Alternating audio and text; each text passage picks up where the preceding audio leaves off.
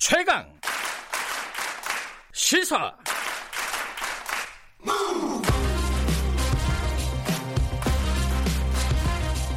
지금 여러분께서는 김경래 기자의 최강 시사를 듣고 계십니다.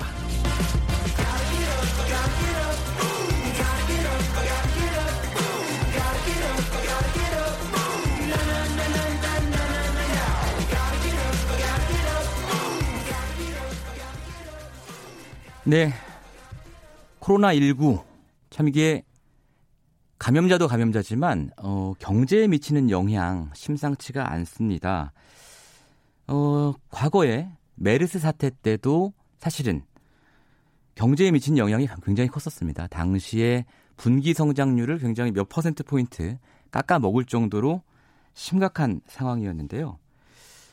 어, 우리 내수 경제는 당연히 타격이 있고요. 이게 지금 국제적인 현상이 아니기 때문에 세계적으로도 큰 영향을 받고 있습니다. 뭐 중국의 주요 생산 라인, 유통망 마비됐고요. 우리 중간재, 소비재 모두 직격탄을 맞고 있습니다. 뭐 전자, 운송 장비, 기계 화학 등의 산업도 타격이 있겠죠. 그, 어, 그래서 이제 정치권에서는 추경 얘기도 나오고 있고요. 추경의 규모가 문제긴 문제지만 추경을 하기는 할 것 같습니다. 뿐만 아니라 이제 이런 얘기들도 나오고 있죠. 우리나라뿐만 아니라 전 세계가 지금 소재, 조달, 조립, 유통, 배송 이런 제품 생산 정원 공정을 세계 각지에서 나눠 분담하는 구조인데 미국 애플사도 아이폰의 90% 이상을 중국에서 제조하고 있죠. 이걸 이제 글로벌 가치 사슬 체인 이렇게 부르는데요. 이것도 이번 기회에 바꿔봐야 된다는 얘기가 나오고 있습니다. 어, 코로나19가 우리 경제에 미치는 영향에서는 잠시 뒤 우리 2부에서 어, 더 다루도록 하고요. 일단 지금은 어, 코로나 얘기를 좀 더 해보겠습니다. 지난주 31번 환자 발생한 이후에 전국 곳곳에서 신천지발 확진자 급속하게 늘어나고 있죠. 현재 코로나19 국내 확진자가 602명, 사망자 6명인데요. 지역사회 확진자가 계속 증가할 것이 우려가 되고 있는 상황입니다. 가장 중요한 곳, 어, 인구 천만이 살고 있는 수도 서울이죠. 수도 서울의 감염병 대비 태세를 한번 살펴보겠습니다. 서울이 뚫리면 걷잡을 수 없는 상황이 벌어질 테니까요. 박원순 서울시장 연결돼 있습니다. 안녕하세요. 네, 안녕하세요. 네네. 지금 뭐 31번째 확진자 이후에 갑자기 상황이 나빠져서요. 우려가 굉장히. 커지고 있는데 현재 상황 어떻게 파악하고 계십니까? 예, 지금 이제 감염병 위기 단계가 예. 어, 심각으로 격상되지 않았습니까? 예. 그래서 전국적으로 보면 하루 새 뭐 확진 환자가 지금 100명, 200명씩 눈덩이처럼 늘어나고 있는데요. 예. 그 지역 사회의 본격 확산의 위기감이 지금 고조되고 있습니다. 그래서 이번 지금 앞으로 일주일이 코로나19 확산이 확산이냐 아니면 저지냐 최대 고비가 되리라고 보는데요. 예. 뭐 서울시는 정부와 협력해서 아주 총력 대응하고 있습니다.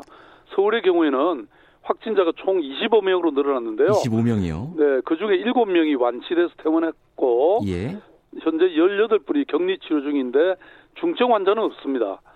어, 지금 이제 주말 중에 어, 서울의 은평 성모병원에서 확진자 두 명이 나왔습니다. 예. 그래서 이제 이게 병원 내 감염이기 때문에 요걸 저희들이 예의주시하고 있고요. 예. 어 그리고 또 하나는 이제 확진자가 가장 많이 발생한 종로구의 경우에 이 노인복지관과 명륜교회가 연결이 안 돼가지고 저희들이 애를 먹었는데 예. 어 우리가 종로구와 서울시가 함께 협력을 해서 그 어, 확진자의 연결 고리를 찾아냈습니다. 아 그래요. 그래서 더 이상 추가 확진자는 안 나오고 있고요. 예. 어 그래서 지금 말씀하신 같이 서울은 전국적으로 하나로 서로가 연결돼 있고 예. 또 인구 밀도가 가장 높은 곳이기 때문에 어, 서울이 뚫리면 대한민국이 뚫리는 거죠. 그래서 예. 어, 서울시만큼은 저희들이 안정적으로 관리하고 있습니다. 아직까지는. 그렇군요. 네, 그래서 이게 폭발적 증가가 없도록 최선을 다하겠습니다. 지금 이제 어제 정부가 감염병 위기경보 단계를 경계에서 심각으로 격상했잖아요. 네네네. 그럼 이렇게 되면은 지자체 수준에서는 뭐가 달라지는 겁니까? 어, 맞습니다. 그래서 지금 경계에서 심각으로 격상이 됐는데요. 예. 어, 지금 이제 어, 우리 재난안전대책본부라든지 방역대책반의 기능이 훨씬 더 강화됩니다. 지금 중앙정부가 어, 사실 컨트롤 타워가 돼서 어, 모든 걸다 해왔고 또 앞으로도 그러게 되겠지만 이제 그만큼 지자체의 역할이 훨씬 더 커졌습니다. 왜냐하면 이게 전국적으로 너무 많은 확진자가 나오게 되니까 예. 이게 중앙정부에서 모든 걸 다 통제하기가 힘들어지죠. 그렇군요. 그래서 오늘 11시부터 어 11시에 제가 그 세부 내용에 대해서는 직접 브리핑할 예정입니다. 아, 그렇군요. 11시에요. 네네. 또 한 가지 궁금한 게요. 그 지난주에 서울에 위치한 신천지 교회는 폐쇄하겠다 이런 입장을 밝히셨는데요. 임시 폐쇄죠, 물론. 이건 어떻게 좀 진행이 되고 있습니까? 예, 그렇습니다. 지금 그 신천지교나 우리 질병관리본부에서 저희들한테 알려온 걸 보면요. 170개소가 있습니다. 그래서 요 신천지교와 또 그 부속기관의 어, 목록과 주소를 저희들이 전수조사를 해서 아. 지금 다 폐쇄하거나 방역 조치를 거의 완료하고 있습니다. 예. 근데 문제는 지금 이게 어 현재 이 어, 신천지교가 전국적 확산에 지금 아주 핵심 역할을 하고 있지 않습니까? 네네. 그런데 신천지교의 특성상 굉장히 은밀한 장소와 또 음. 은밀한 그 모임을 계속하고 있다는 제보도 있고. 아, 그래요? 그래서 이 부분에 대해서는 저희들이 어, 그 명단이나 이런 거를 예. 내부 제보거나 아니면 뭔가 압수수색을 통해서라도 예. 확보하는 것이 지금 굉장히 기묘해 보입니다. 아, 그럼 아직 예. 그 명단 파악, 전수 파악은 아직 안 된 거군요. 아니 저희들이 파악한 걸로는 예. 그러니까 그쪽에서 알려온 거라든지 예. 우리 질병관리본부에서 알려온 걸로는 저희들이 어, 다 하고 있는데 음. 어, 아까도 말씀드린 것처럼 만에 하나 우리가 모를 수 있는 부분이 있기 때문에 예, 그 부분은 지금 좀 경찰의 압수수색이라든지 예. 이런 방법으로라도 확인해야 된다. 왜냐하면 지금 이 신천지 교회 어, 지금 집회 참석했던 사람들이 수백 명이 지금 감염되고 있지 않습니까? 예. 거기에 한 명이라도 이게 빠져나가게 되면 예. 또그 사람을 통해서 또 감염이 될 가능성이 많기 때문이죠. 예. 협조는 잘 되고 있습니까? 신천지 교회 쪽이랑? 어, 지금 협조하겠다고 하고 예. 알려고는 있습니다만은 저희들이 여기에만 어, 의존할 수는 없죠. 예. 한편에서는 뭐 감염병 감염병이지만 어제 뭐 신천지 쪽의 입장 발표도 있었습니다만 본인들이 최대의 피해자다 이런 입장을 밝혔죠. 그래서 이제 이게 뭐 특정 종교 탄압이다 혹은 특정 종교에 대한 혐오다 이런 지적도 있는데 이 지적은 어떻게 보십니까? 지금 우리가 맞서 싸우고 있는 것은 코로나19라는 감염병이지 특정 종교가 아닙니다. 신천지교이기 때문에 폐쇄한 것이라기보다는 신천지교가 바로 이 전국적 확산의 진원지가 되고 있기 때문에 우리가 여러 법률에 따라서 선제적 폐쇄와 또 즉각적인 방역이라는 예. 그런 행정 조치를 하고 있는 것이죠. 예. 아까 말씀드린 걸 잠깐 저희가 확인하면 신천지 명단 공식 명단은 지금 파악이 되었는데 공식 네. 명단 외에 어떤 다른 또 신도가 있을 수 있고 다른 모임이 있을 수 있기 때문에 그 부분 더 파악하고 계시다 이런 말씀이시죠? 그렇습니다. 알겠습니다. 네. 주말 사이에 좀 좀 불미스러운 일이 있었습니다. 그 광화문, 광화문 광장에서 한기총 전광훈 목사가 이끄는 범투본 집회 여기 현장에 가셨잖아요. 그렇습니다. 제가 뭐 보니까 욕설도 많이 들으시고 또 뭘 던지는 네, 사람도 네. 있고 뭐 이런 걸 봤는데요. 어땠습니까? 가, 다녀오신 뒤에. 그러니까 이분들이 그 특히 정광훈 목사라는 분이 걸려도 애국이다. 걸렸던 네. 병도 낫는다. 저는 온전한 정신을 갖고 있는지 의심스럽고요. 예. 지금 현재 이 비상한 상황, 중차대한 상황에서 이런 대규모 집회 참석하는 게 지금 나 혼자만의 문제가 아니지 않습니까?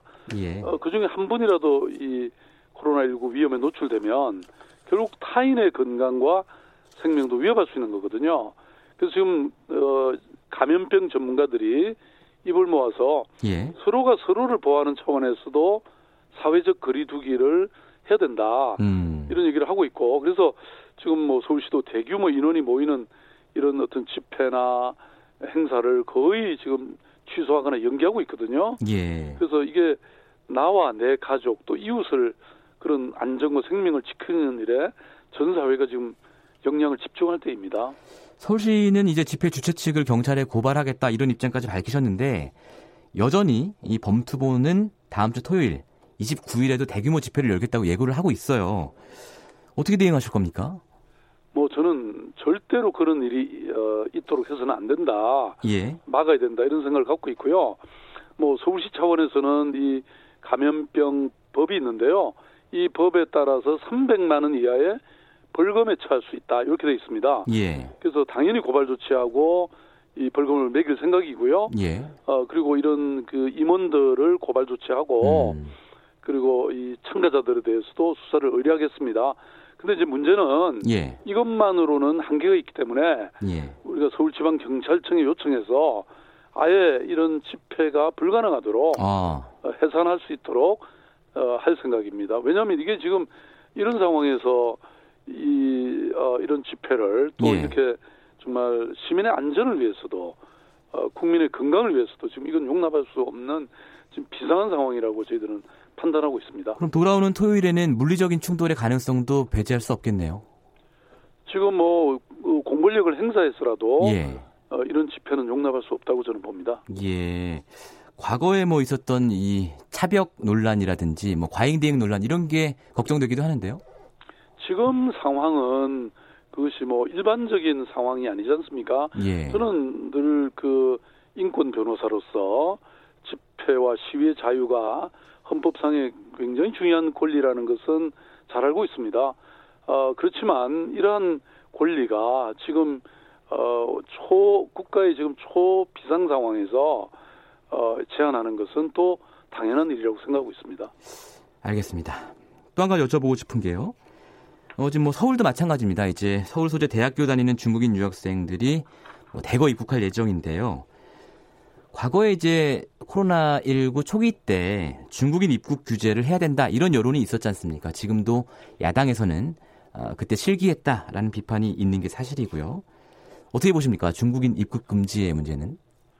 그런데 사실 우리가 어, 선입견으로 뭐 중국 동포나 중국인이 많이 살고 있는 지역 그런 밀집 지역에 대한 공포나 두려움도 있었고 어, 그런 우려가 있었지만 실제로 예. 지금 그런 지역에서 확진자는 한 명도 안 나왔습니다. 음. 그러니까 우리가 어, 지금 그 어, 막연한 두려움, 공포 그것이 아니라 실증적 이런 확인이 필요하다고 생각하는데요.